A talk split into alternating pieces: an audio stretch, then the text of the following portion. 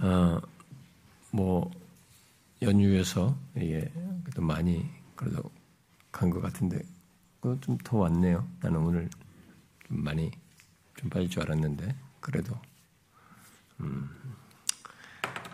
아, 이 로마서를 같이 우리가 묵상하는 것은 아, 제가 얘기하지만은 우리 인생 중에 아, 가장 행복한 시간이 되, 됩니다.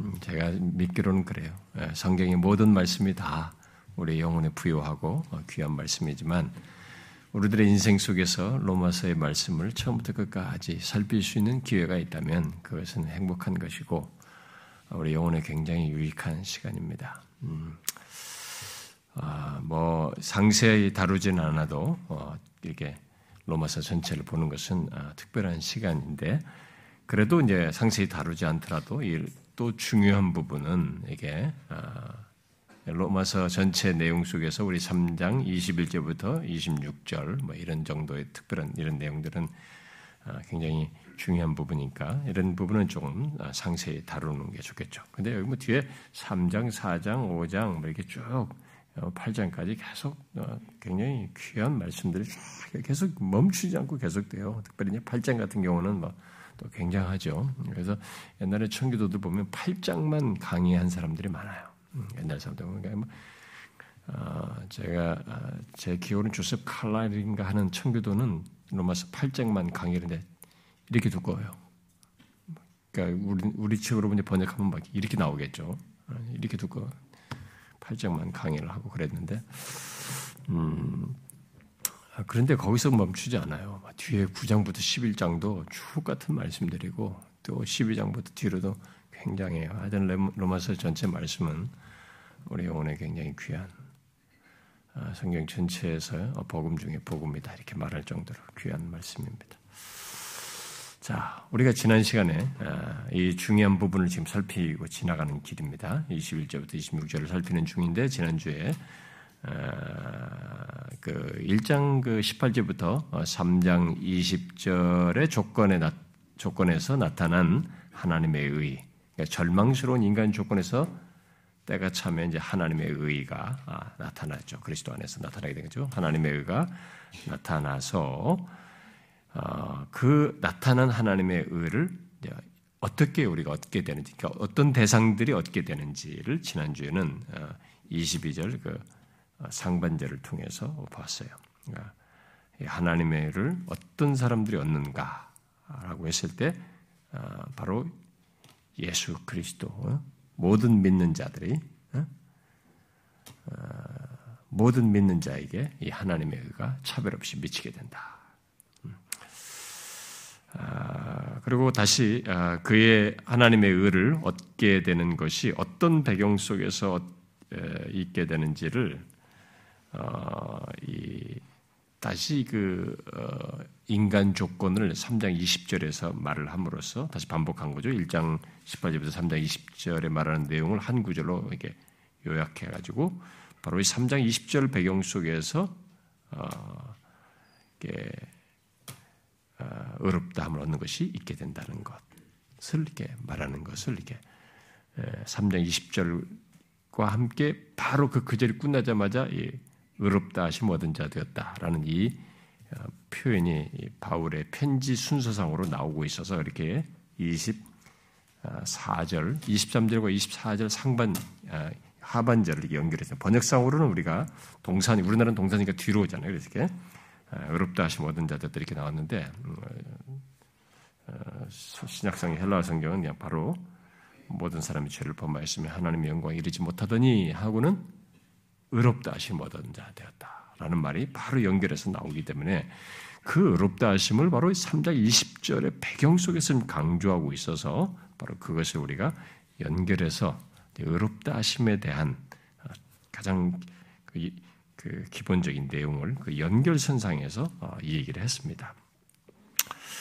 어, 그 이제 그래서 이제 24절에 서 이제 24절에서 말하는 이 내용을 이제 오늘 이제 살필 것인데 음, 제가 지난 시간에 이게 의롭다 하심을 24절의 내용을 먼저 얘기한 것은 23절의 배경 속에서 바로 그 말을 쓰고 있기 때문에 바울의 논지를 따르기 위해서 23절 속, 배경 속에서 의롭다고 좀 얻게 됐다는 이 사실을 강조한 것을 그대로 설명하기 위해서 아, 그렇게 아, 살핀 것이고요.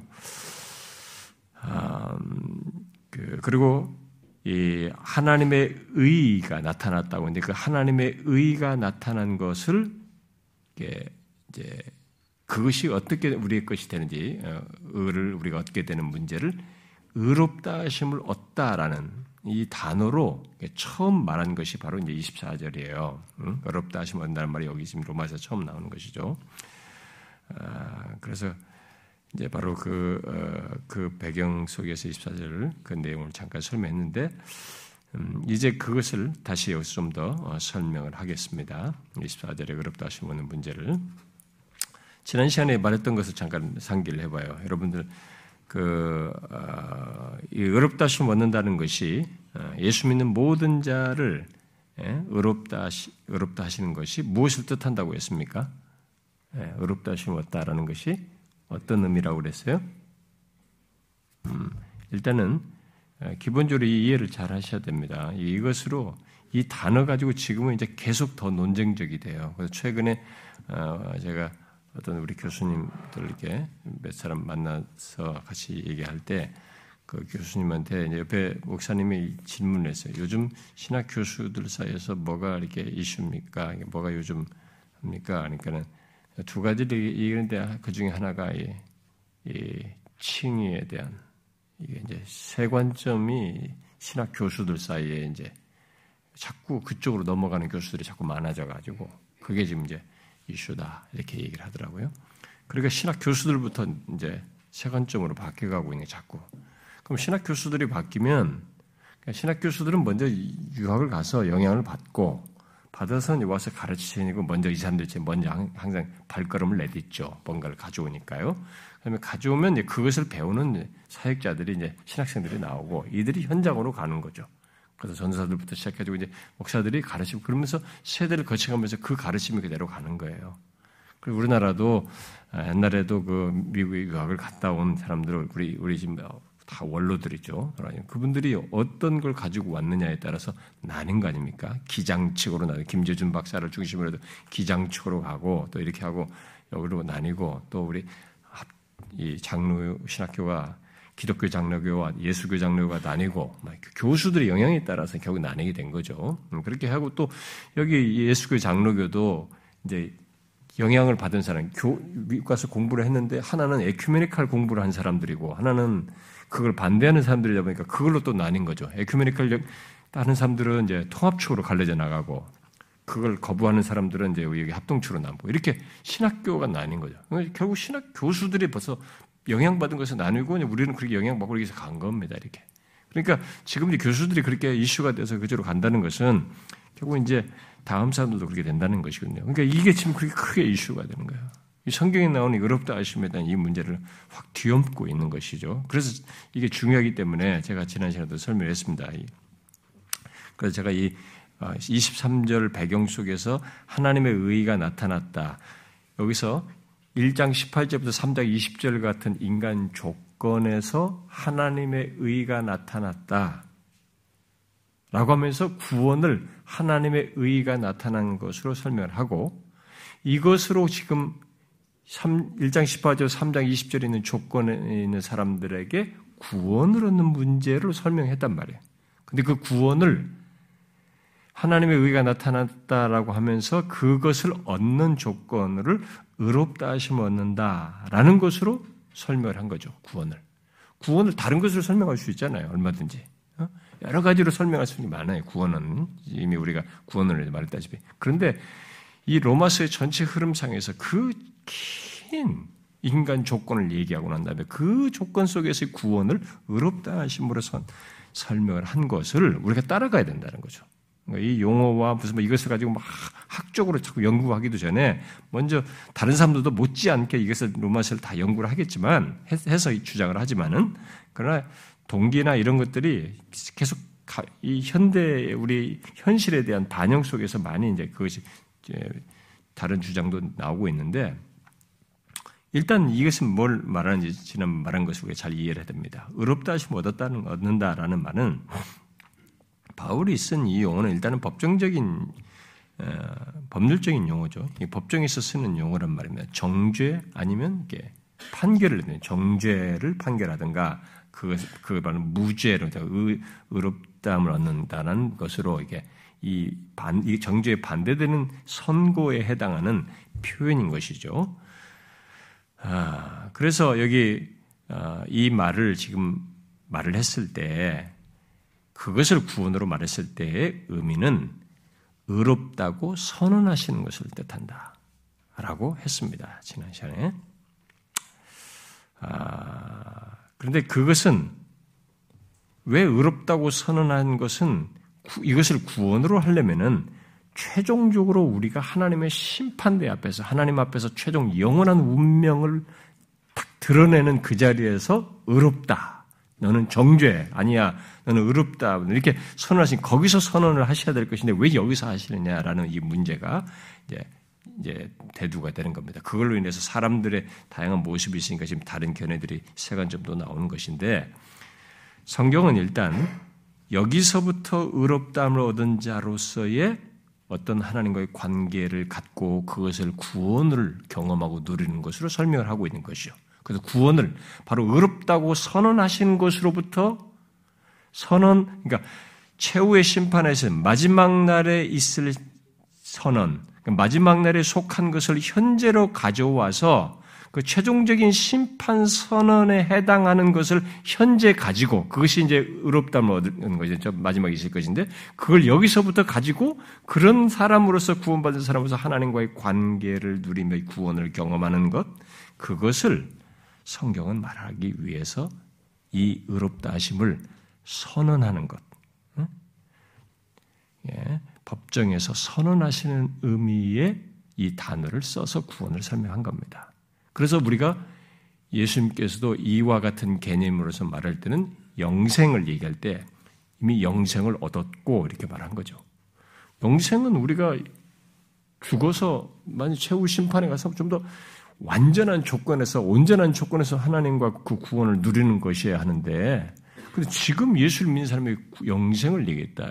이런 것도 뭐냐? 그것도 구원을 하나님과의 관계 속에서 영생도 하나님 관계에서 하나님 아는 관계 속이잖아요. 이 관계 속에서 현재부터 이 구원을 영생의 복을 누리도록 하는 거죠. 구원 개념을 꼭 종말론적으로 말하는 게 아니고 현재부터 누리고 관계를 갖는 것으로 설명하는 것이 성경이 말하는 거란 말이에요. 이 의롭다 하심도 결국 그걸 지금 얘기를 하는 것입니다. 자, 그런데 이런 의미의 의롭다 하심에 대해 아, 아, 예로부터 여러분 여기 이 26절 여기까지는 굉장히 중요하기 때문에요. 근데 오늘은 제가 최소한 24절을 끝내야 되거든요. 어, 지난번 24절 이게 일부를 했기 때문에 사실 끝낸단 말이에요. 근데 그런데도 이 내용이 너무 중요하기 때문에 조금 내용이 있게 약간 길어질 수도 있습니다. 그러니까 오늘은 연휴니까 맘 먹고 그냥 조금 이게 어, 길게 얘기 좀 본문을 충분히 묵상하면 좋겠어요. 아, 근데 여러분이요 어, 그런 경험을 해보셨나요? 어, 저도 그런 경험을 해봤는데 말씀이 이게 시간 가는 줄 모르고 굉장히 너무 이렇게 우리에게 다가오고 이게 달콤하게 더 알고 싶고 더 듣고 싶고 막 그런 거 있잖아요. 근데 그렇게 해 마땅한 본문이 여기에요. 이 내용이에요. 그러니까 맘먹고 이 내용을 좀 같이 살피면 좋겠습니다. 그래서 약간 설명할 필요가 있습니다. 지금 우리 앞에서 말한 그런 의미의 의롭다 하심에 대해서 예로부터 이렇게 어, 그 다른 주장들을 해왔습니다. 아, 근데 그 대표적인 그 이 다른 주장을 한 사람이 이제 로마 Catholic이에요. 어, 중세 때부터 시작해가지고 로마 Catholic을 위시해서 오늘날 이 새 관점론자들까지 이렇게 다른 주장을 지금 하고 있습니다.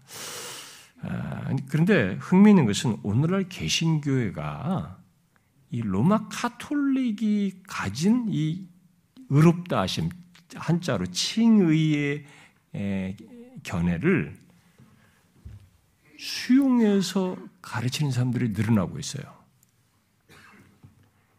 어, 이게 약간씩 섞여 있어요. 우리 개신교에서 원래 개혁을 하면서 성경이 말하는 이 이것을 발견을 해서 찾아가지고 여기서 말은 이걸 얘기했는데 그것을 이게 로마 카톨릭에서 말하는 것과 이렇게 섞이고 있어요.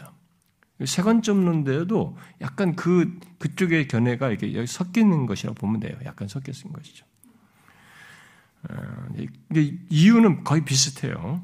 거의 비슷한데 그래서 이, 이 로마 카톨릭이 가진 견해를 수용하는 사람들이 오늘 개신교회에서 점점 늘어나고 있는 것이 이게 좀 특이한 사실입니다. 음? 우리가 그들의 그 잘못된 것을 계획하고 물론 이제 이들이 가져온 견해는 우리가 종교 개혁을 하고 난 뒤에 자기들끼리 또 모여 가지고 이제 이런 걸 정리해서 트렌드 공유해서 발표한 것이기 때문에 1540 몇 년대에 46년인가요? 그리고 한 것이기 때문에 그때 정리한 그런 견해이니까 뭐 어, 나름대로 이제 종교 이후에 자기들끼리 한 것이어서 어, 어, 그때 상황과 중, 중세 그 이전보다는 좀 더 명확하게 자기들이 정리한 것이지만 일단 그 정리에서 카톨릭이 그 계속 가지고 있는 이 의롭다 하심에 대한 견해가 오늘날 이 개신교에 자꾸 이렇게 수용된다는 것은 참 흥미있는 일이에요. 그러니까 예, 그건 여러 가지로 설명을 할 수 있는데 우리들이 얼마나 구원을 사람의 비중을 두고 싶어 하는지를 보게 되는 것입니다. 저는 그게 여러 가지로 설명할 수 있지만 그 중에 하나는 이 구원을 사람의 구원을 얻는 문제에 사람의 어떤 기여 부분을 사람의 이 부분을 계속 그래도 포함시키려고 하는 이 경향을 로마 캐톨릭부터 시작해서 현재까지 계속 드러내고 있다고 어, 보아요. 아, 그래서 이, 이 오늘날 이 개신교까지 그렇게 되는 이유 중에 하나는 지금 말한 이 의롭다 하심의 개념을 어, 이렇게 사람들이 개신교회 안에서 좀 왜곡한다든가 잘못한다든가 그것을 오해하여서 이렇게 의롭다 하심 얻었으니까 그러면서 나는 그렇게 구원받았으니까 라고 하면서 이렇게 삶이 뒤따르지 않는 것, 죄에 대해서 방만하다든가 어? 이런 거 그렇게 그런 사람들이 생겨나는 것 때문에 그 구원을 그런 식으로 이해하고 반응하는 사람들로 인해서 결국은 개신교 안에서도 로마 캐톨릭에서 말하는 의롭다 하심의 견해를 받아들이는 이런 경향이 지금 나타나고 있다는 것입니다. 그래서 이걸 조금 약간 정리를 먼저 하고 갈 필요가 있는데요. 음. 어, 로마 카톨릭이 말하는 이 의롭다 하심 칭의는 어, 예, 우리가 지금 지난 시간에 말한 것처럼 여기 의롭다 하심이 하나님께서 3장 20절의 조건에 있는 사람들에게 예수 그리스도를 믿는 것, 그래서 예수 그리스도 안에서 의롭다고 선언한 것이 아니라, 의롭다고 선포를 한 것이 아니라, 의롭게 만드는 것을 뜻한다. 이렇게 이 사람들이 주장을 하는 것입니다. 로마 카톨릭은 의롭다고 선포하는 게 아니라 이 사람을 의롭게 만드는 것이다. 그게 성경에서 의롭다라는 말의 뜻이다. 이렇게 주장을 하는 것입니다. 그러면은 그들의 주장을 따라가면 결국 이 칭의 속에 의롭다 하심 속에 뭐가 우리가 흔히 알고 있는 뭐가 포함되는 거예요? 성화가 포함되는 거예요. 성화가 이 칭의 속에 다 내포되어 있는 것으로 주장을 하는 것이죠. 그들은. 자, 그래서 그들은 아, 세례를 굉장히 중요시하지 않습니까? 그래서 세례를 받을 때 그 사람이 의롭다 함을 얻게 되어서 이 사람이 어, 의롭다 함이 있게 되어 가지고 그때부터 그 사람을 죄로부터 깨끗게 하고 동시에 새로운 초자연적인 의가 뭐 하나님으로부터 나오죠. 초자연적인 의가 이 사람에게 주입된다. 이런 주장을 하는 것입니다. 그래서 어, 의롭게 만들어지는 거죠. 응? 네, 그런 주장. 이런 주장을 하면서도 이 구원의 확신은 가질 수 없다고 말하는 가톨릭은 정말 이상한 논리입니다. 정말 웃겨요. 아, 그래서 이들은 개신교회가 의롭다 하심을 하나님의 선언으로 주장해서 그 죄를 조장하고 어, 그 실제 의로워졌다고 할 만한 무얼, 그 의롭다움을 받았으면 뭔가 좀 달라져야 되는데, 그렇게 의롭다움을 받았다고 할 만한 무엇이, 달라진 무엇이 없는 것을 지적하면서 이런 주장을 한 것이거든요, 이들이. 음, 그래서 이 달리에서 그래서 주장한 거예요. 그런데 바울은 여러분이 알다시피 뒤에 6장에 가서 이런 우려를 어? 우리가 은혜에 더하기로 죄를 더 지을 수 있느냐라고 합니다. 그런 얘기를 하면서 그런 우려와 비난을 예상을 하고 뒤에 가서 반박을 합니다. 자, 그 말은 만일 누가 의롭담을 받고도 죄에 대하여 죽고 그리스도 안에서 새 생명을 새 생명으로 살아난 것이 없다면 이 사람이 의롭담을 받았는 사람인데 그 안에 그 의롭다움을 받은 사람에게 있는 죄에 대해서 죽고 어, 이 새 생명으로 살아난 이런 새 생명의 역사, 어, 새 생명의 나타남, 뭐 그런 그런 것이 이 사람에게 없다면 그가 말하는 의롭다 하심은 성경이 말하는 의롭다함이 아니다라고 결국 바울이 못 박는 거죠. 뒤에 가서 설명을 한 것이죠. 아, 그러니까 23절의 조건에서 의롭다함을 얻게 되는 것, 곧 그런 새로운 신분은 죄에 대하여서 죽고 새 생명으로 살아나는 새로운 마음, 곧 거듭남 속에서 갖는 새 마음을 함께 갖는 것이어서 죄에 방종하면서 살 수 없다는 거예요.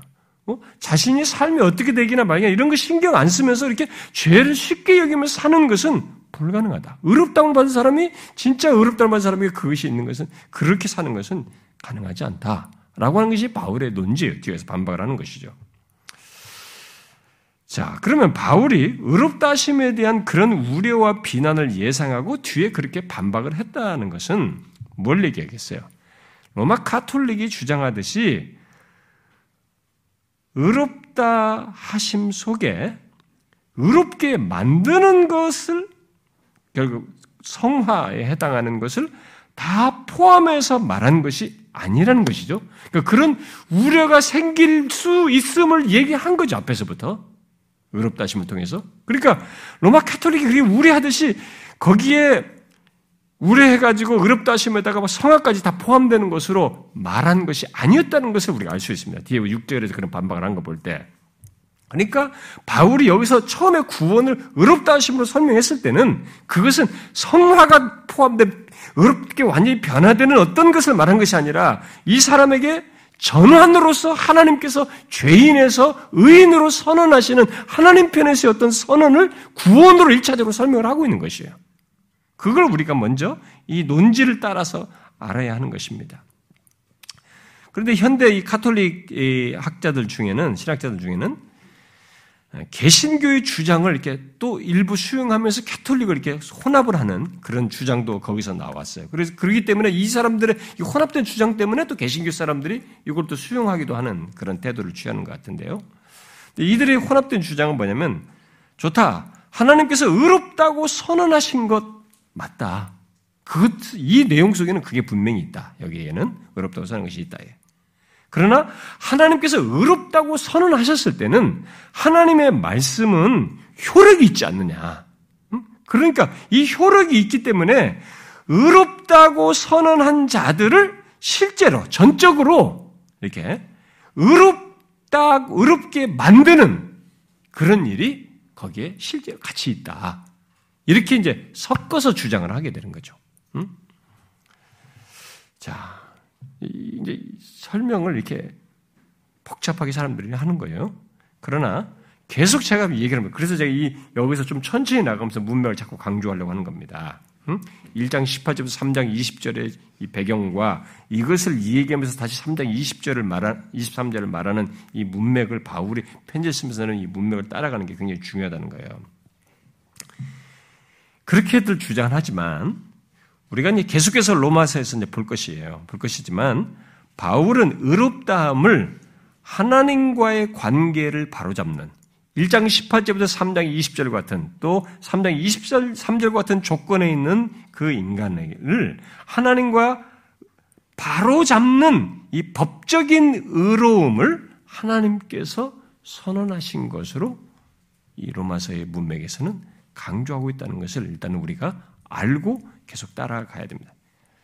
자, 그것을 알고 하나님께서 그렇게 선언하시는 것으로 말을 알고 이들이 말하는 그런 거룩함 그리고 도덕적인 의로움 또는 죄에 대하여 죽고 새 생명 안에서 사는 것 이런 내용들은 하나님께서 의롭다고 선언하심으로써 카톨릭 사람들 말대로 즉시로 그 의롭다는 것의 어떤 내용을 갖게 되는 것이 아니라 그렇게 되는, 되는 것이 아니라 바울은 이 로마서에서 의롭다고 선언하심으로써 그 사람은 그 다음부터 그 즉시로죠 결국. 그, 그 거기서부터 시작되는 것으로 거룩함, 뭐 도덕적인 의로움이든 죄에 대하여 죽고 새 생명 안에 사는 것이든 뭐 이런 것이 즉시 시작되어서 지속되는 것으로 얘기를 하는 거죠.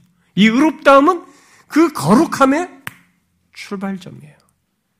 그래서 이게 그래서 칭의와 분리되지 않는 음?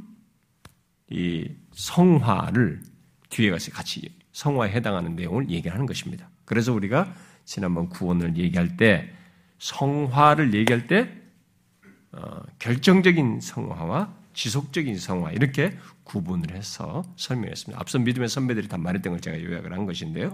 그렇게 두 가지로 얘기합니다. 그러니까 의롭다움을 받을 때 이미 너희들이 거룩하게 되었느니라 이렇게 한다면 이미 됐다라고 할 만한 무엇이 있는 것이죠. 여기에 여기서 시작된 게 바로 거룩이 그 사람. 그래서 의롭다움을 받은 사람에게 거룩이 없다라는 것은 의롭다움이 없는 것이에요. 성경적으로 보면은. 어, 따라서 우리는 로마 카톨릭과 또 그들의 주장을 음, 어렴풋이 따르는 이 사람들과 달리 3장 23절 조건에서 의롭다 하심, 3장 24, 24절에 이 여기 상반절에서 말하는 그런 조건 속에서 여기 좀 말하죠 우리가 그리스도 예수 안에 있는 성령으로 하나님의 은혜로 값이 어렵다. 이런 조건 속에서 법률적인 법정적인 선언으로 하시는 것이라고 이해를 해야 됩니다. 이 의롭다 하심은 3장 23절의 조건의 인간에게 의롭다고 하나님께서 선언하시는 것으로 먼저 이해를 해야 돼요. 제가 계속 이 부분을 추가, 추가, 추가 반복하면서 설명하겠습니다. 왜 그런 의미로 먼저 구원을 설명했는지 지난 시간에도 얘기했지만 계속 설명할 거예요.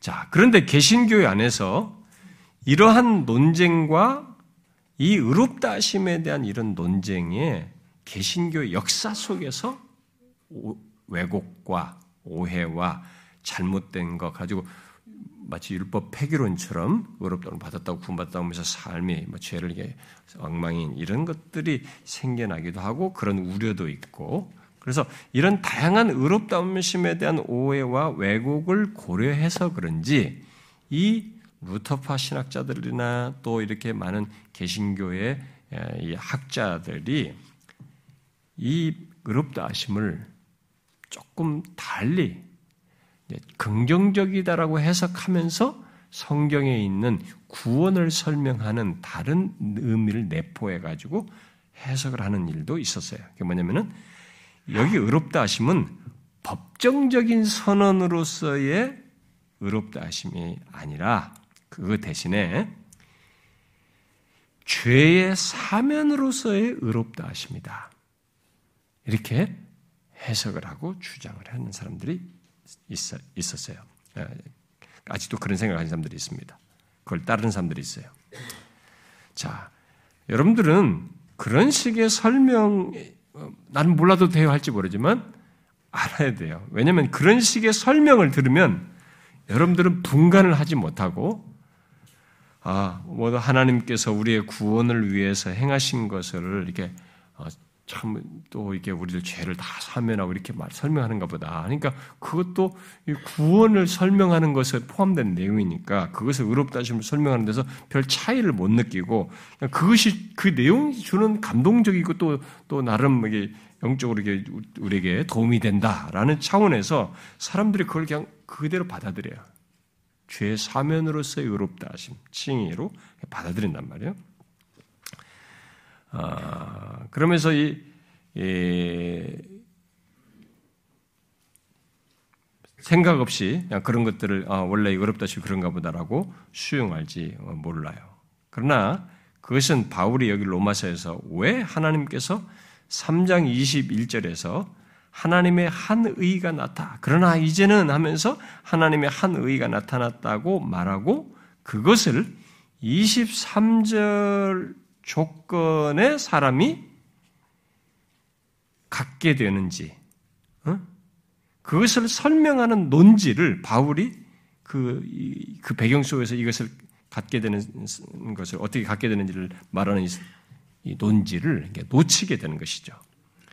바울이 그러나 이제는 하나님의 한 의가 나타났다고 하면서 그 의를 얻는 것을 의롭다 하심으로 이렇게 말한 것은 그 특히 법정적인 선언으로 이 의롭다 하심을 말한 것은 예수 그리스도 안에 있는 우리가 24절 살펴볼 내용이에요. 예수 그리스도 안에 있는 속량으로 말미암아 하나님의 은혜로 값없이 얻게 된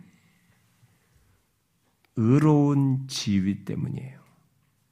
이 말을 통해서 바울이 강조하고자 하는 것은 실제 성화까지 다 내포된 그런 카톨릭 말은 그게 아니라 법정적인 죄인 23절 조건에서 무죄다.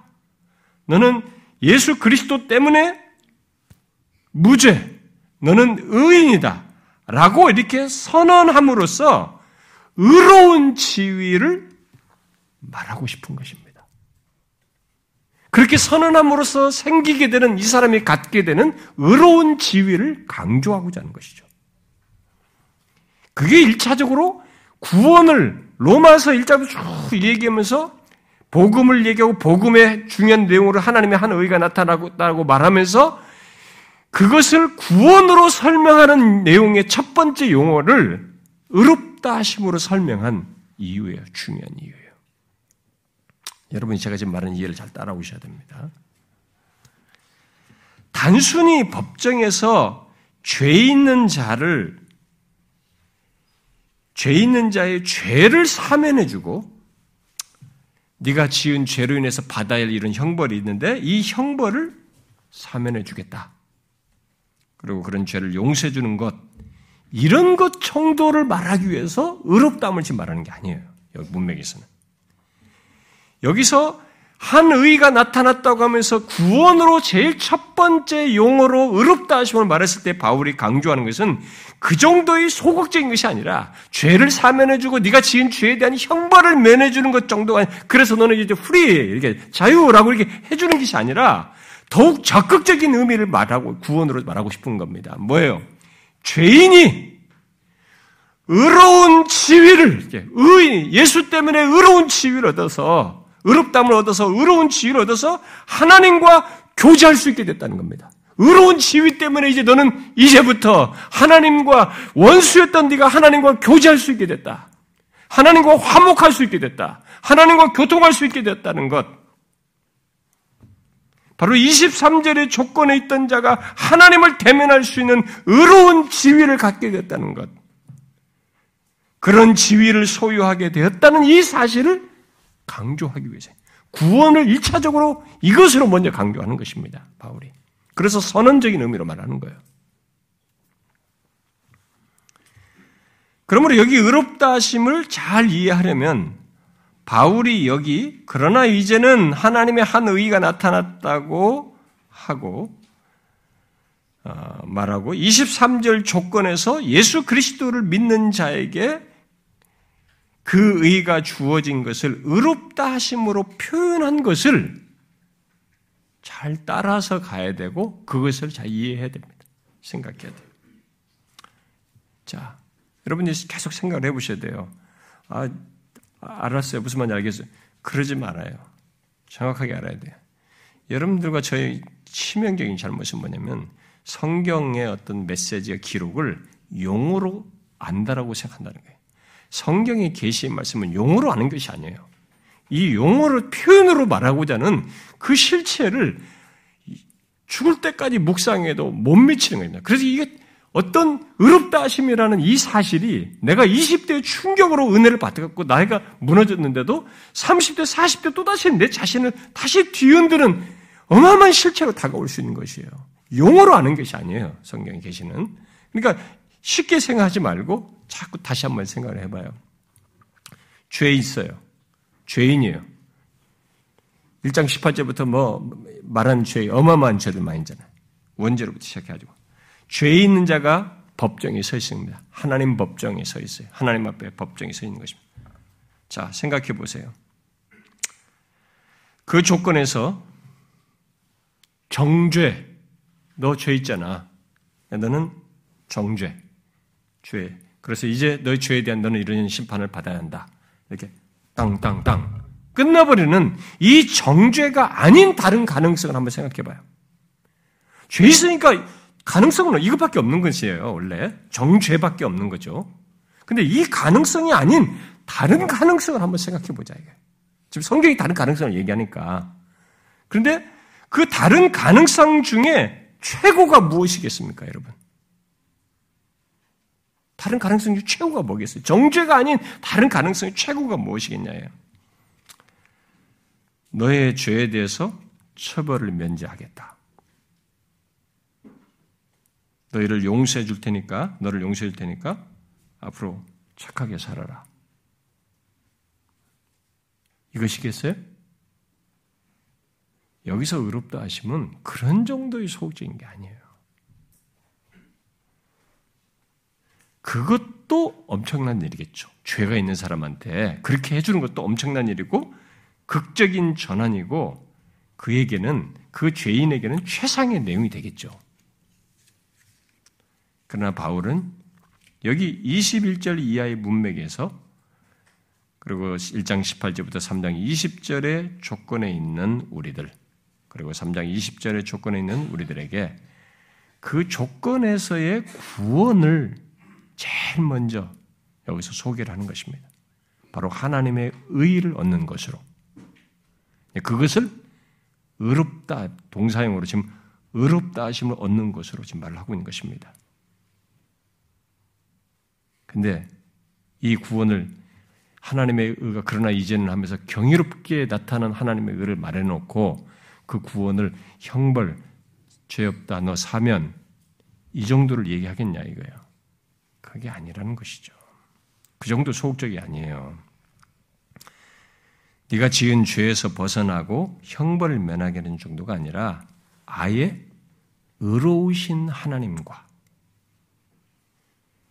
화목할 수 있도록 교제할 수 있는 조건, 그 지위, 의로운 지위를 갖게 되었다 라고 선언하는 것입니다. 그런 적극적인 의미의 내용을 이 의롭다 하심이 내포하고 있는 것이에요. 여기 문맥에서 바울이 의롭다 하심을 통해서 강조하라고자 하는 이 의미를 놓치면 우리는 로마서에서 뭔가 내용은 알듯 알듯 하면서도 결국 풍성한 것도 삭감될 뿐만 아니라 약간 길을 잃어요. 의롭다 하시면 그렇게 하고 나면. 그 뒤에서 말하는 것들을 자꾸 섞어야 돼. 어? 그리고 불필요하게 뭔가를 막 거기다 이게 이 세건점 누이 사람들처럼 거기다 막 덧붙여야 된다고. 어? 이 칭의에다가 성화를 덧붙이고 칭의에다 순종을 덧붙이고 막 뭔가 붙여야 된단 말이에요. 이걸 놓쳐버려서 그래요. 그러면 여러분 여기 의롭다 하심이 무엇을 말하는지 지금 제가 설명한 이것을 먼저 정확하게 이해하고 로마서 뒤에서 이것을 계속 확장해서 설명하는 것들을 아, 따라가야 됩니다. 이 의롭다 하심은 분명 23절 조건에 있는 자에게 있게 된 구원을 말하는 것인데 그 구원을 하나님께서 의롭다 하심으로써 이제 23절의 조건에서 가장 큰 변화가 극적으로 있게 된 것을 말해준 겁니다. 그게 뭐겠어요? 내가 조금 나아진 거, 편해지고 조금 내가 좀 달라진 것이겠어요? 아니에요. 하나님과 원수였던 사람이 이제는 하나님과 대면할 수 있을 정도로 그분과 화목하여서 그분과 교제할 수 있는 이 스타트가 그 자격이 그 지위가 주어졌다는 것입니다. 그 말을 의롭다 하심을 선언한 거. 그래서 뒤에 바로 여러분 5장 1절 한번 보세요. 5장 1절에 뭐라고 말합니까? 읽어봐요. 시작. 그러므로 우리가 믿음으로 의롭다 하심을 받았으니 우리 주 예수 그리스도로 말미암과 하나님과 화평을 누리자. 이 그게 생겼거든요. 의롭다 하심을 이게 됐기 때문에 하나님과 화평을 누리자. 이게 의롭다 하심이 선언에서 말하는 중요한 포인트예요. 중요한 포인트. 법정에서 죄인으로 있었던 자에게 네가 이제부터 의로운 모습과 상태를 갖는 것 안에서 의롭다함을 얻게 하겠다라고 만약에 해준 그렇게 말을 선언한다면 그 사람은 그게 자유가 아니에요. 언제 제가 그렇게 될 때까지 무슨 어, 이미 죄 있는 조건에서 언제 자기가 그런 조건을 쉬운 게 아니에요. 자유 자유의 몸이 되었어도 자유가 아니고 여기 성경적으로 말할 때 의롭다 의롭다 했다고 해도 하나님과 교제를 갖는 것은 그런 조건이 될 때까지는 갖지 못한다고 할 때는 그 하나님과의 교제는 한없이 먼 얘기예요. 그런 얘기가 아니에요. 그래서 하나님은 예수 그리스도를 믿는 자들에게 예수 그리스도 안에 그로 인해서 죄인으로 서 있는 우리에게 지금부터 하나님과 교제하며 그와의 관계를 누릴 수 있는 지위, 바로 의인 이라고 하는 지위를 얻게 되었다는 의미에서 어렵다고 선언하시는 것입니다. 그런데 여기에 이제 한 가지 의문이 뒤따르게 되죠. 그것은 어떻게? 어떻게 죄 있는 자를 의롭다고 할 수 있는가 하는 문제입니다. 정상적인 재판장이라면 판결자라면은 아무것도 없이 그렇게 하는 일은 있을 수 없는 것입니다. 특히 하나님은 이 세상의 재판장들과도 다릅니다. 이 세상의 재판장들은 판단에 오류가 있을 수 있어요. 그리고 뇌물이든 어떤 엮인 관계로 인해서는 재판이 굴절될 수도 있고 공정하지 않을 수도 있습니다. 그러나 하나님은 거룩하시고 의로우신 분으로서 죄를 결코 지울 수가 없어요. 어, 죄를 용인할 수가 없습니다. 자신이 죄를 죄가 아니라고 하시면 하나님의 성품, 자기 자신의 성품과 거스른 것이 되어서 결국 자신의 존재를 부인하는 거죠. 하나님이신 것을 부인하는 것이 되는 것입니다. 그래서 하나님은 이미 성경에서 구약에서 쭉 말했잖아요. 어, 출애굽기 23장 같은 경우에서도 나는 악인을 의롭다 하지 아니하니라. 난 악인을 의롭다 하지 않을 것이다라고 말했습니다. 또 재판을 하는 문제를 얘기할 때도 재판장은 의, 의인은 의롭다고 하고 악인은 정죄할 것이라고 그렇게 아, 신명기에서 말했습니다. 또 악인을 의롭다 하고 악인을 악하다 하는 이 두 사람은 다 여호와께 미움을 받느니라고 말을 했어요. 또 뇌물로 말미암아서 악인을 의롭다 하고 의인에게서 그 공의를 빼앗는 자들에게 화가 있을 것이다고 말을 했습니다. 그런데 그렇게 말씀하시고 자신의 성품상 죄가 아, 없으신 죄를 이렇게 참아 볼 수 없는 그분께서 어떻게 자신이 금하신 일을 스스로 할 수 있느냐? 그렇게 말씀하신 것을 자기가 스스로 깨뜨린 일을 할 수 있는가? 악인을 의롭다 하지 않으시겠다고 한 그분이 어떻게 악인을 의롭다 하시는 일을 행하실 수 있는가? 라는 질문이 여기서 제기돼요. 하나님은 그런 일을 지금도 계속해서 새 시대를 거쳐서 오고 오는 모든 세대를 거쳐 사람들에게 죄 있는 사람들에게 행하시고 있단 말이에요. 아예 하나님은 여기 4장 5절에서 말한 것처럼 자신을 경건하지 아니한 자를 어? 경건하지 아니한 자를 결국 불의한 자를 의롭다 하시는 분으로 얘기를 하고 있습니다. 어떻게 경건하지 아니하는 사람들, 뭐 악인들, 어? 불의한 자를 의롭다 하실 수 있는 분이시냐 이거예요. 근데 하나님이 기꺼이 자기를 그러신 분이라고 사장 5절에서 말을 한단 말이에요. 어떻게 죄가 전혀 없으신 의로우신 하나님께서 죄악을 일삼고 이 세상을 타락으로 내몰고 타락하는 데 일조하고 하나님이 세우신 이 도덕적인 질서를 깨뜨리는 이런 죄인들, 아예 하나님을 향해서 적대적이고 대항하는 이런 죄, 해온 그런 죄인들을 의롭다 하실 수 있을까? 제가 계속 이 질문을 던지는 것을 계속 생각하셔야 됩니다. 그러니까 우리들이 예수를 구원을 너무 피상적으로 믿는다는 것이 뭐냐면 아 예수 믿으면 구원 이게 너무 공식처럼 한다는 겁니다. 이런 실체가 구원 내포되어 있는 사실을 더 정확하게 이해함으로써 구원에 자신의 구원에 대한 가치와 그것에 합당한 반응과 이런 것들이 그, 그, 이해가 결핍됨으로써 순전하게 안 난다는 거죠. 자, 어떻게 그런 조건이 참 어렵다 있을까요? 자신이 세운 도덕적인 질서를 스스로 무너뜨리면서 어렵다 하시는 일을 도대체 어떻게 할 수 있느냐.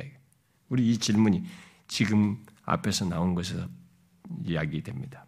자, 그러나 하나님은 도저히 이해할 수 없는 그런 모든 의문에 대해서 우리가 이해할 수 없다라고 하는 이런 생각 속에서 갖는 의문에 대해서 전혀 자신의 성품과 불일치되지 않게, 그러니까 바로 자신의 성품과 일치되게 또 자신이 세운 도덕적 질서를 여전히 지키시면서 이 의문의 대답을 하시죠.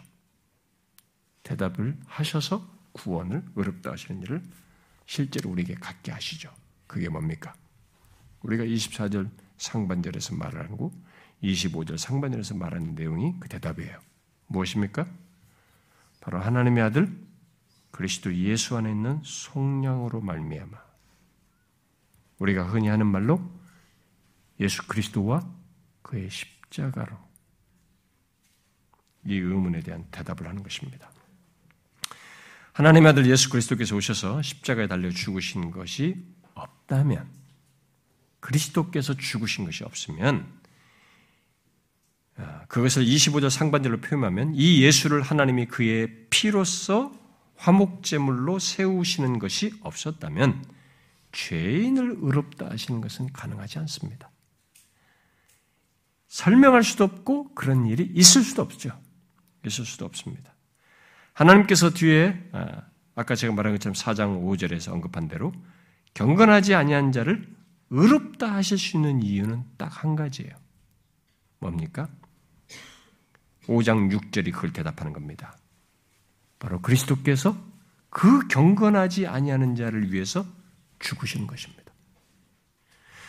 경건하지 아니한 자를 의롭다 하실 수 있는 이유는 죄 없으신 하나님의 아들께서 오셔서 바로 그리스도께서 그 경건하지 않은 자를 위해서 죽으시는 거예요. 그게 유일한 길입니다. 하나님은 독생자 예수 그리스도가 경건하지 않은 자를 위해 죽어 그의 피로써 화목제물로 세우시고 불의한 자를 의롭다 하시는 일을 하신 거예요. 바른 방식으로 하는 공정한 방식. 그러니까 자신의 성품에 맞게 정당한 방식으로 죄인을 의롭다고 하신 거죠. 그런데 바울은 하나님이 그의 독생자 예수 그리스도를 십자가에 달려 죽게 하심으로써 우리를 의롭다 하시는 것을 여기 뒤에 26절까지 계속 연결해서 설명하는데 오늘 우리가 이제 주목할 내용은 24절 상반절에서 말한 겁니다. 그것을 어떻게 설명하고 있어요? 그리스도 예수 안에 있는 속량으로 말미암아 하나님의 은혜로 값없이 의롭다 하심 얻게 됐다. 우리들이 의롭다 하심 얻게 된 것을 그리스도 예수 안에 있는 속량으로 말미암아 하나님의 은혜로 값없이 얻게 됐다. 이렇게 말하고 있습니다. 이 말씀은 23절의 죄인이 의롭담을 얻게 되는 그 근원이 무엇이고 그 근거가 무엇인지를 대답을 해주고 있는 내용이죠. 자, 먼저 죄인이 의롭담을 얻은 그 근원으로서 말하는 것이 무엇입니까? 뭐예요? 23절 같은 조건의 사람을, 그런 우리를 의롭다 하심을 얻게 하는 그 근원으로 뭘 얘기하고 있습니까? 지금 24절 읽은 내용에서. 음? 그 우리 같이 읽은 내용에 서 표현이 있잖아요. 음? 근원과 근거를 얘기한다고 그랬으니까 의롭다 하심을 얻는 것의 근원으로서 말한 것은 속량이 아니라 뭐겠어요? 예, 은혜죠, 은혜예요.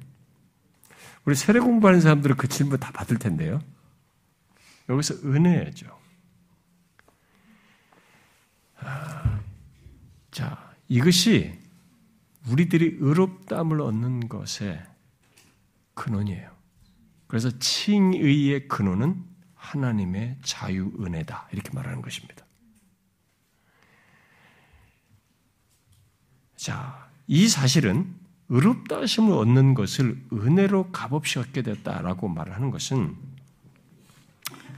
우리는 이제 국어 우리 우리나라 번역 순서를 하니까 뭐 앞에 나오니까 앞에 말이 먼저 대답인 것처럼 막 생각하고 그러는데 이, 사람들은 이제 의롭다 하심이 먼저 나오고 이렇게 부가적 뒤에 따라서 나왔으니까요. 네, 그렇게 강조한 것인데 여기서 그 사람 두 번 먼저 근원으로 강조한 것은 하나님의 은혜예요.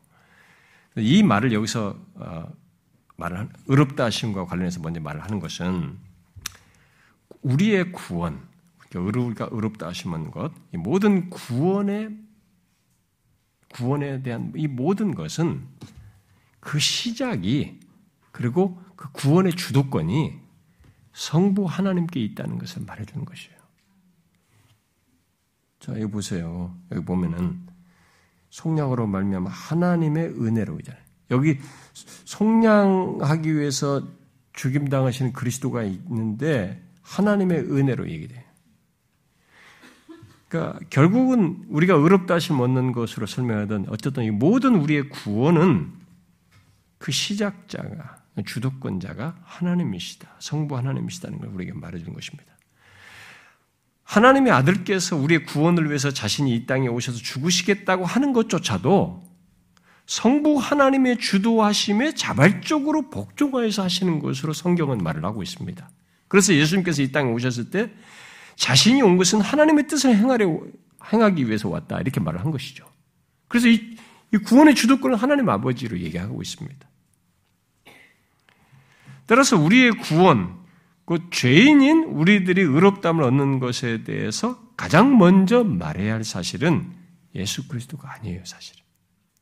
먼저 성부 하나님께서 은혜로 값없이 그 선물로서 무상으로 우리를 의롭게 하시기를 원하셨다는 사실이에요. 사람들이 이것을 건너뛰지만 건너뛰어서는 안 되는 것입니다. 우리에게 구원이 어떻게 왔는지를 이 사실을 통해서 명확히 알아야 됩니다. 우리들이 아무런 대가도 지불하지 않고 은혜로 값없이 우리에게 의롭다 하심 얻게 되는 이 구원이 주어진 것을 지금 말을 하고 있는 것입니다. 어떤 번역은 여기 값없이를 까닭없이로 번역했어요. 그것은 이제 의역한 셈인데 그 말은 결국 뭐겠어요? 23절에 우리들이 구원을 받, 받을 만한 아무런 이유도 없는데 받게 됐다. 23절과 연계시켜서 말하는 거죠. 23절 같은 조건에 있는 사람이 우리가 무슨 어떻게 구원을 얘기할 수 있습니까? 그런 조건에 우리들이 구원을 받을 만한 이유가 아무것도 없다는 거지. 그런데 우리가 구원을 받게 됐다는 연결선상에서 그렇게 의역을 한 것이죠. 지금까지 의롭담을 얻은 자들 중에는 창녀도 있고 더러운 사람, 악한 사람, 강도도 있고 반대로 양심적인 사람, 도덕적으로 존경받는 그런 사람도 있을 수 있고 다양할 수 있습니다. 그러나 그들이 또 공통적으로 모두가 다 그들이 구원을 얻고 의롭담을 얻은 것은 그들의 상태나 자격 때문이 아니에요. 더 도덕적으로 나아서, 더 도덕적으로 더 엉망이어서 받고 못 받고 그게 아니라 여기서 지금 설명을 하는 거예요. 구원? 오직 값없이 오직 은혜로 값없이 주셨기 때문이다. 바로 하나님의 은혜 때문이다. 이렇게 말을 하고 있는 것입니다. 여러분 이렇게 뜻밖의 은혜 같은 걸 경험해 봤어요? 살면서요? 어, 나한테 이런 걸 왜 주시나요? 이런 거 경험해 봤습니까? 전혀 예상 못한 그런 것으로 설명이 안 되는 영원한 운명에 관한 문제인데 하나님 편에서 그렇게 하신 거죠.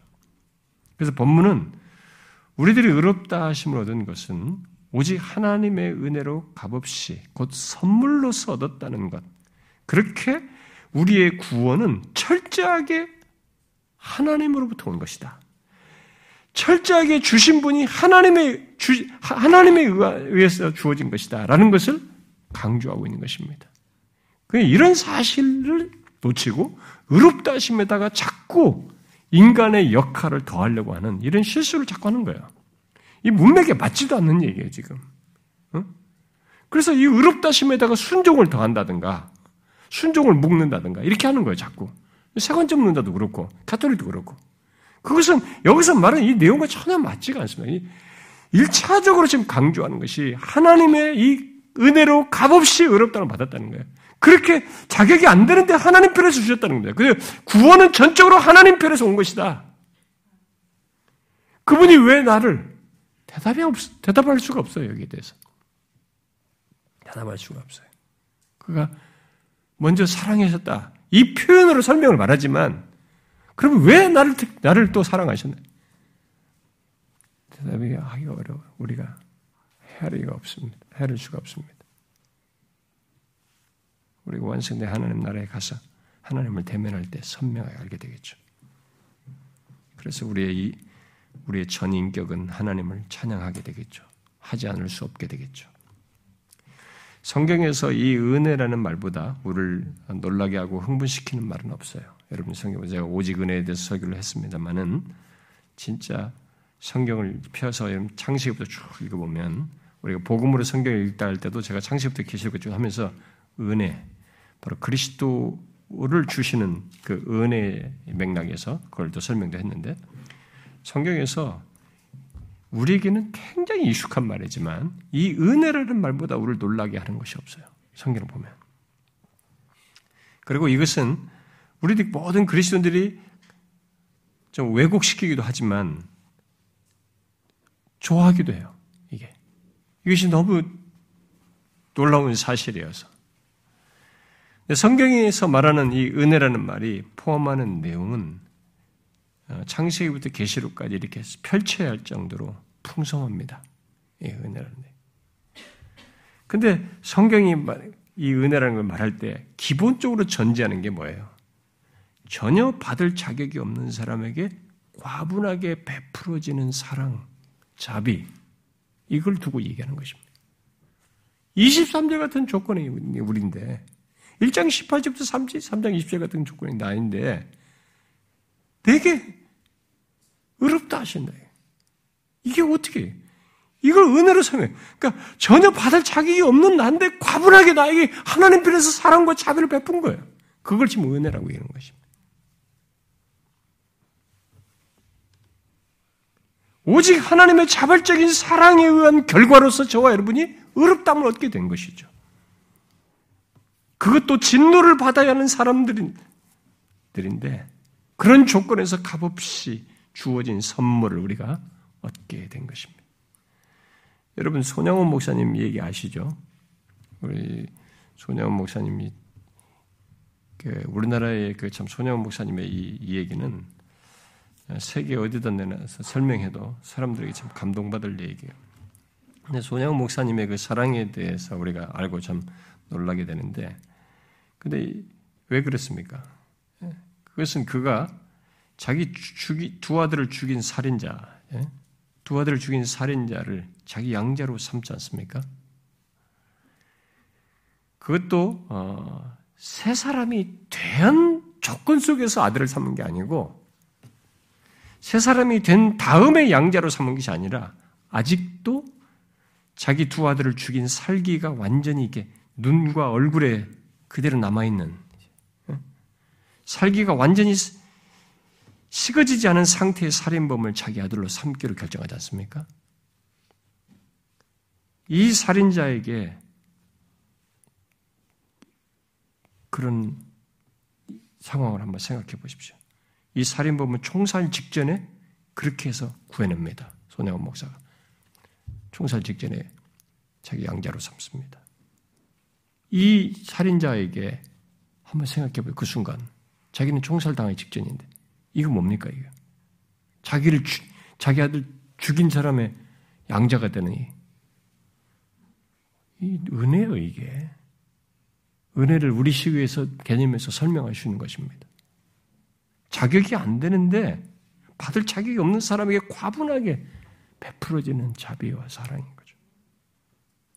그런데 우리 주님의 은혜가 그런 것입니다. 우리가 주를 향해서 대적했던 죄인이었어요. 대적했던 자들입니다. 그리고 아무런 소망 없이 살아가고 있었던 그들의 그런 자였습니다. 그렇게 원수였고 죄인이었을 때 하나님은 우리를 향해서 은혜를 베푼 것이죠. 그런데 더 놀라운 것은 이 은혜는 몇십 년짜리 같이 할 수 있는 정도의 은혜가 아니에요. 이 은혜는 바로 하나님 자신의 은혜, 곧 그분의 영원성이 있는 은혜예요. 하나님의 은혜는 영원성이 있는 은혜예요. 1장 18절부터 3장 20절에 우리 바로 3장 23절에 우리를 의롭다 하시는 그 하나님은 영원하신 하나님이시거든요. 우리는 그분께 도전하고 불순종했고 반역하여 죄를 한없이 지었습니다만 그런데 하나님께서는 진짜로 은혜로 우리를 의롭다 하셨습니다. 이것이 우리 구원에 대한 근원적인 설명이에요. 이 근원적인 설명을 이해하기가 너무 어렵습니다. 하나님의 사랑, 이 실체가 이렇게 안 보여요. 그렇게 하셨다는 하나님의 실체, 사랑과 자비가 잘 안 보여. 우리의 이 이성과 이 능력으로 헤아려 보기에는 너무 잘 안 보여요. 예, 어마어마한 것인데 깨닫기가 한없이 어려워요. 근데 질문해 봐야 돼요. 옛날 믿음의 선배들처럼 우리는 이런 부분을 얼마나 생각해 보았는가요? 이런 것을 묵상해 보았는가? 예, 값없이 은혜로 자격이 안 되는 나를 사랑하시는 이 은혜를 과분하게 베푸는 사랑과 자비를 내가 얼마나 한번 생각해 봤느냐. 그렇게 해서 내가 어렵다고 먹고 구원 얻었는데 이걸 우리가 얼마나 생각해 봤느냐. 혹시 그냥 이런 것을 건너뛰고 대충 하나님 나를 사랑 이렇게 생각하지는 않는지 아니에요. 우리는 의롭다 하심 이 구원을 생각할 때 이 근원부터 정확히 알아야 됩니다. 정확히 인지해야 돼요. 왜 오직 은혜라고 하는지 우리는 알아야 합니다. 멈춰서 묵상해 봐야 돼요. 그런데 본문에서 바울은 하나님 아버지께서 우리를 은혜로 의롭다 하신다고 해서 아무런 근거도 없이 하시지 않으시고 아무런 근거도 없이 우리에게 은혜로 하시는 것은 아니고 뭐예요? 명확한 근거에 의해서 은혜를 베풀어 의롭다 하셨다고 말을 하고 있습니다. 어떤 근거입니까? 자, 의롭다 하심의 근거, 칭의의 근거, 그게 뭐예요? 아까 여러분이 말한 거예요. 그리스도 예수 안에 있는 속량의 근거에서요. 칭의의 근거는 예수 그리스도의 구속이죠. 음? 고린도서 말씀으로 말하면 그리스도와 그의 십자가가 근거인 것입니다. 의로우신 하나님께서 어떻게 자신의 의를 타협하지 않고 또 불의와 죄에 대해서 눈 감지 않고 불의한 자를 의롭다고 하실 수 있는가에 대해서 본문은 그리스도 예수 안에 있는 속량의 근거에서 곧 그리스도와 그의 십자가의 근거에서 그렇게 하신다라고 말하고 있습니다. 이것은 구원이 값없이 선물로 우리에게 주어진다 할지라도 하나님께서 근거 없이 그저 말씀 한마디 함으로써 된 것이 아니라 분명한 근거에 위해서 우리를 의롭다 하셨다는 것을 말해 주는 것입니다. 죄 없으신 하나님의 아들 예수 그리스도의 속량의 근거에서 여러분들은 우리 교회에서 이 부분에 대해서 많이 들었어요. 거듭나가 십자가부터 공부하고 우리는 그, 런 것을 성경 공부할 기회가 많기 때문에 여기서 많은 것을 듣고 공부하고 여러분들에게 익숙해 있습니다. 그러나 이 익숙함 때문에 여러분들이 영원히 기억하여 어, 찬양하고 감사할 이 사실을 잠시라도 망각하거나 가볍게 여기는 것이 없도록 해야 됩니다. 이런 것에 대해서 익숙지도 않고 많이 듣지도 못한 것도 참 놀랍지만 지난번에 예, 뉴질랜드에서 그 교회에서 제가 거듭난 거 십자가를 가지고 공부를 하는데 그 사람들이 했대. 근데 그 중에 어떤 사람이 자기는 교회를 다니면서 왜 지금 몇십, 20년인가 30년 이런 걸 자기는 못 배웠느냐. 그리고 어떤 사람은 나한테 그, 그대로 그 목사님 보냈어요. 카톡으로 다 보냈는데. 어떤, 어떤 사람은 자기가 일찍부터 이것을 알았더라면 자기는 신천지에 안 빠졌겠다는 거예요. 그러니까 신천지에 빠졌던 사람이 있는 거예요. 뉴질랜드에도. 그러면 도대체 뭐였냐, 이거죠. 네? 그리스도의 십자가 이게 기, 가장 기독교의 기본인데, 이게 도대체 뭐냐, 이게. 그런 사람들이 있지만은, 그건 그렇다 치고, 우리 교회는 또 익숙하단 말이에요. 근데 익숙하기 때문에 실수를 해요. 그 익숙함 때문에 영원히 기억하여서 찬양하고 감사할 이 사실을 자꾸 망각하거나 가볍게 여기는 실수를 하는 것입니다. 어렵다 하심을 얻게 하는데 저와 여러분 어렵다 하심을 이 학교에서는 하나님께서 온 우주를 창조하실 때 빛이 있으라 이렇게 말씀함으로 사셨듯이 말씀을 하지 않았어요. 제가 다른 설교에서 여러분들이 다 얘기했다시피 구원은 그렇게 단순히 말씀만으로 되는 게 아닌 것입니다. 왜요? 구원은 죄, 죄를 해결해야 되거든요. 이 구원은 죄를 자신의 성품에 일치되게 해결하는 그 조건에서 해야 되기 때문에 분명한 죄를 없애서 구원하는 그 근거가 있어야 되는 거죠. 그러니까 어렵다 하게 할 만한 근거가 있어야 되는 거예요. 그 근거에는 이 죄를 없애는 것이 내포되어 있어야 돼요. 하나님은 우리의 죄를 해결하시고 그것의 근거에서 구원을 말씀하실 때에야 자신의 성품에 일치되기 때문에 오늘 본문 말씀대로 그리스도 예수 안에 있는 속량의 근거에서 의롭다 하심을 얻게 하십니다. 그러므로 하나님의 사랑과 은혜를 말하려면 이 근거를 끼고 말을 해야 돼요.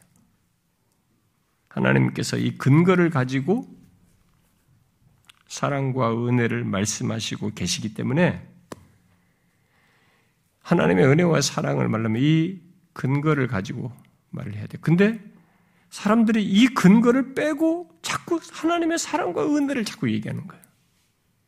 그러니까 이 사랑과 은혜가 너무 가벼워요. 그리고 자기가 이 사랑과 은혜를 자기 쪽에 편리하게 이용해 먹어요. 이 근거 때문에 자기가 굴복하고 말하지 않아도 내면에서부터 굴복되어지는 게 있는데 그게 안 생기는 거예요. 자꾸 하나님의 은혜와 사랑을 타령하면서 자기가 결정권자예요. 모든 것이.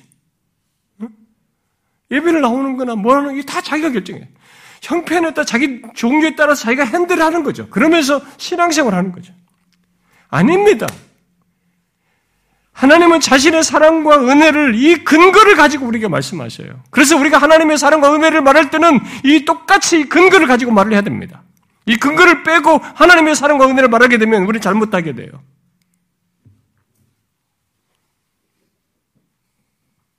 진실성이 없어요. 그 은혜의 사랑에 승복된 기쁨과 자발성이 나오는 것이 아니라 여전히 내가 그 사랑을 이용하는 주인 노릇하게 되는 것입니다. 우리를 구원하시는 하나님의 사랑과 은혜는 오직 하나님의 아들 예수 그리스도의 죽음 안에서 바로 이 근거에 의해서 갖게 되는 것입니다. 그래서 오직 그리스도, 솔루스 그리스투스를 또한 말하게 되는 것입니다. 그러면 우리는 의롭다 하시는 근거로 말하는 여기 24절의 내용, 곧 그리스도 예수 안에 있는 속량은 구체적으로 무엇을 말하겠어요?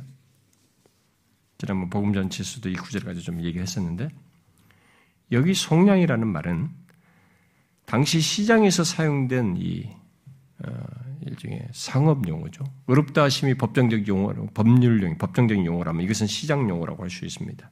그런데 구약에서 이 용어들이 아, 많이 사용됐죠. 이런 용어에 해당하는 거 바로 팔렸던 종을 사들여서 자유롭게 하는 행위와 관련해서 이 말을 속량이라는 말을 썼습니다. 로존스 목사 같은 사람은 여기 속량하다는 말에 어근이 갖는 의미를 주목해서 추적해서 설명을 해요. 그 말의 어근에 따르면 이 속량이란 말의 어근에 따르면 우리가 옷이나 이렇게 갑옷을 이렇게 규모 있게 이렇게 타이트하게 말이죠. 규모 있게 입고 있다가 그것을 풀어서 느슨하게 하는 것. 그게 여기 속량에 쓴 단어예요. 어근의 의미다라고 말해요. 거기서부터 이 의미가 이렇게 발전했다는 것입니다. 그래서 짐승을 풀어놓는 것, 옷에서 푸른 것 이런 것이 아니라 내 짐승을 풀어놓는 것이나 죄수를 묶고 있던 이 착고를 풀어주는 것을 뜻하는 것으로 이게 내용이 더해지고 그리고 속전을 받고 죄수나 노예의 사슬을 풀어주거나 해방시키는 의미로 이 말이 사용됐다는 거죠. 그래서 이 말은 나중에 사다, 구입하다라는 의미 또한 갖게 됐다는 것입니다. 이런 모든 의미들을 통해서 말을, 말을 하면 본문의 속량의 이 의미는 뭐겠어요? 뭔가 지불하는 거죠. 속전을 지불하고 해방시키는 권리를 사는 것이라고 할 수 있는 것입니다. 요약해서 말하면 값을 지불한 결과로서 해방되는 것이에요. 이 말이 구약에서 이스라엘이 이집트에서 또 바벨론의 포로 상태에서 벗어나서 자기 땅으로 풀려나는 것, 돌아가는 것에 이 말을 썼어요. 그래서 구속하다라는 말로 번역되어서 사용되었습니다. 자, 그렇다고 바울은 이 말을 통해서 23절의 조건에 있는 우리의 구원이 의롭다 하심이 무엇에 근거해서 있게 되는가에 대해서 바로 뭐예요? 그리스도께서 그러면은 이 그렇다고 할 때는 이 24절에서 말하는 건 뭐겠어요? 그러면 그리스도께서 값을 지불한 결과로 우리들이 의롭담을 얻게 됐다는 의미로 이 말을 쓴 것이죠. 이 속량이라는 것은. 그리스도께서 값을 지불한 결과로 우리들이 의롭게 되었다라는 의미로 이 속량을 쓴 것이죠. 자, 이런 의미를 통해서 바울은 23절의 조건에 있는 우리들은 스스로 값을 지불할 수 없는 자들이다. 그런데 바로 그런 우리를 위해서 값을 치르셨다라고 말을 하고 있는 것입니다. 우리를 위해 속전으로 그리스도를 값으로 지불하고 그의 피를 속전으로 지불함으로써 예수 믿는 저와 여러분은 죄와 마귀의 속박에서 그 죄와 마귀의 노예로 있던 상태에서 자유하게 되었고 더 나아가서 의로우신 하나님과 교제할 수 있는 지위를 갖게 됐다라고 말하고 있는 것입니다. 이것을 바울은 그리스도 예수 안에 있는 속량이라고 말을 하고 있는 것입니다. 자, 여러분은 자신을 위해 무엇이 지불되는지, 예수 믿는 나를 위해 무엇이 지불되었는지 알고 있습니까? 주에서 벗어나게 하는 속전, 대가 지불에 대해서 사도 바울이 베드로전서에서 이렇게 말해요. 너희가 헛된 행실에서 대속함을 받은 것은 은이나 금같이 없어질 것으로 된 것이 아니요 오직 흠없고 점없는 어린 양 같은 그리스도의 보배로운 피로 된 것이니라. 어떤 속전이 지불됐다는 것입니까? 흠없고 점없는 어린 양 같은 그리스도의 보배로운 흠없는 그리스도의 보배로운 피를 속전으로 지불해서 우리를 의롭다 하신 거죠. 하나님께서 우리를 은혜로 값없이 의롭다고 선언하셨지만 분명히 값없이 은혜로 값없이 의롭다, 의롭다고 하셨다고 분명히 본문에 말하고 있지만 그 이면에는 아주 값비싼 대가가 지불되었다는 사실을 말하고 있죠. 그 값비싸게 지불된 것에 근거해서 우리를 의롭다고 은혜로 값없이 의롭다고 하시는 것으로 말하고 있는 것입니다. 처음부터 끝까지 모든 것이 하나님 편에서 다 예비해 줬어요. 그게 우리의 구원이에요. 23절의 조건에 있는 우리에게 처음부터 끝까지 다 그렇게 예비해서 갖게 한 것입니다. 여러분, 은혜로 주신 이 선물, 곧 23절을 조건에서 나를 의롭다 하시는 것을 여러분, 어느 정도 이해하십니까? 제가 목사로서 그냥 뭔가를 얘기한다고 하지 말고 한번 생각해 보세요. 여러분들은 이 실체를 한번 생각해 봐요. 23절의 조건에서 나를 의롭다 하시는 것은 아주 값비싼 대가를 흠없는 어린 양 같은 그리스도의 보배로운 피를 대가로 속전으로 지불해서 그렇게 해놓고 나한테 줄 때는 은혜로 값없이 주신 이것을 여러분 그렇게 해서 의롭다고 하신 것을 그래서 의로운 지위를 가지고 하나님과 화목할 수 있게 된 이 놀라운 사실을 여러분 어, 어느 정도 이해하세요? 이렇게 의롭다 하신 것을 여러분들 어느 정도 이해하십니까? 이것을 여러분은 쉽게 이렇게 잘 자기에게 쉽게 잘 수용이 됩니까? 이런 놀라운 변화를 우리들이 무엇으로 비교해서 설명할 수 있을까요?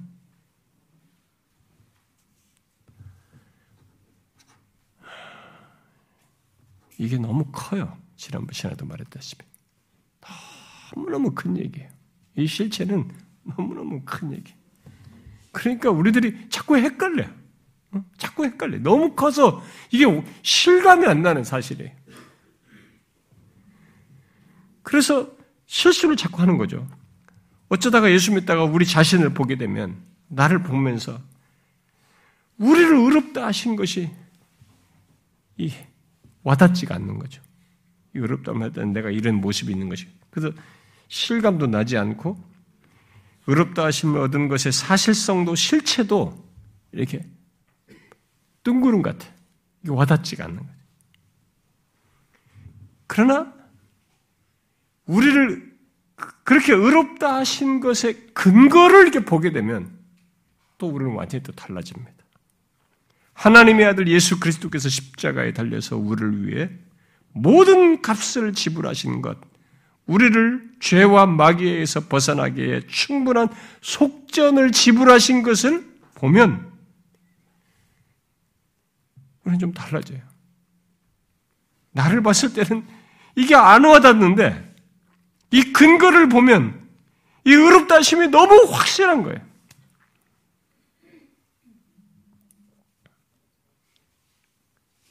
내가 의롭다 하심을 받은 것이 이 구원이 한없이 가치가 있고 정말 사실성이 있고 영원한 사실성이 있다는 것을 보게 돼요. 그렇지 않습니까?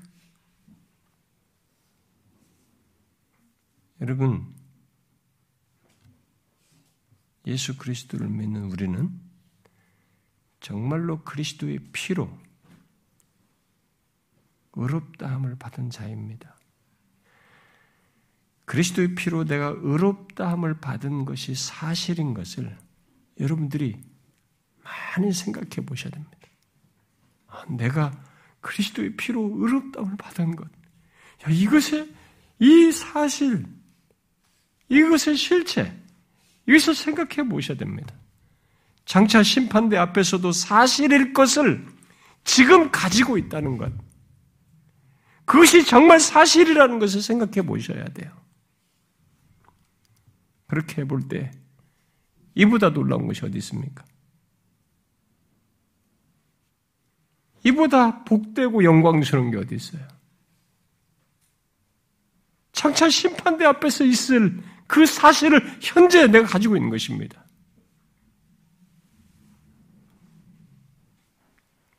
무죄인, 의인, 죄 없음, 의롭다함,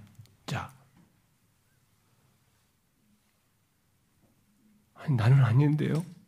나는 오늘 또 이런 내 생각과 마음으로 엉망인데요. 그것으로가 아니라 그리스도의 성령으로 말미암아 그리스도 때문에 무죄인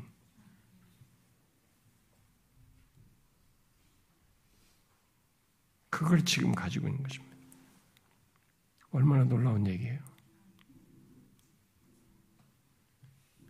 여러분들이 어떤 사람이 뭐 어떤 직장이나 나사든지 어떤 직장이든지 뭐막 좋은 직장에 30년 동안 연구원으로 당신을 하기로 결정했습니다. 와서 사인하시고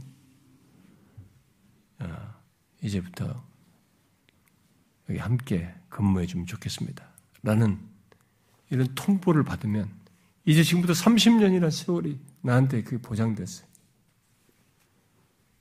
받은 것 앞으로 30년을 보장하는 이 시간 그걸 내가 받았다. 그것만 해도 우리가 얼마나 설레겠어요. 근데 이 의롭다 하시면 지금 죽음 이후에 영원한 그 구원을 지금 내가 가지고 있는 것이에요. 내 안에 나 무엇 때문이 아니고 그리스도의 성령으로 말미암아 예수 그리스도 때문에요.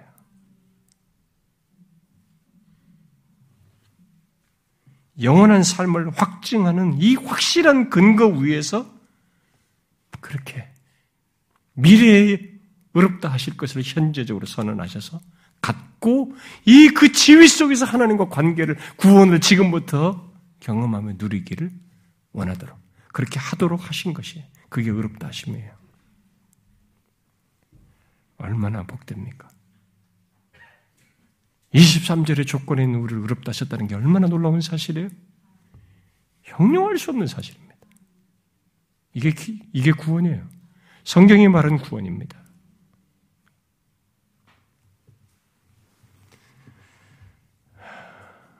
이 놀라운 소식을 자신에게 사실로서 확고히 믿고 누리며 살 수 있길 바래요.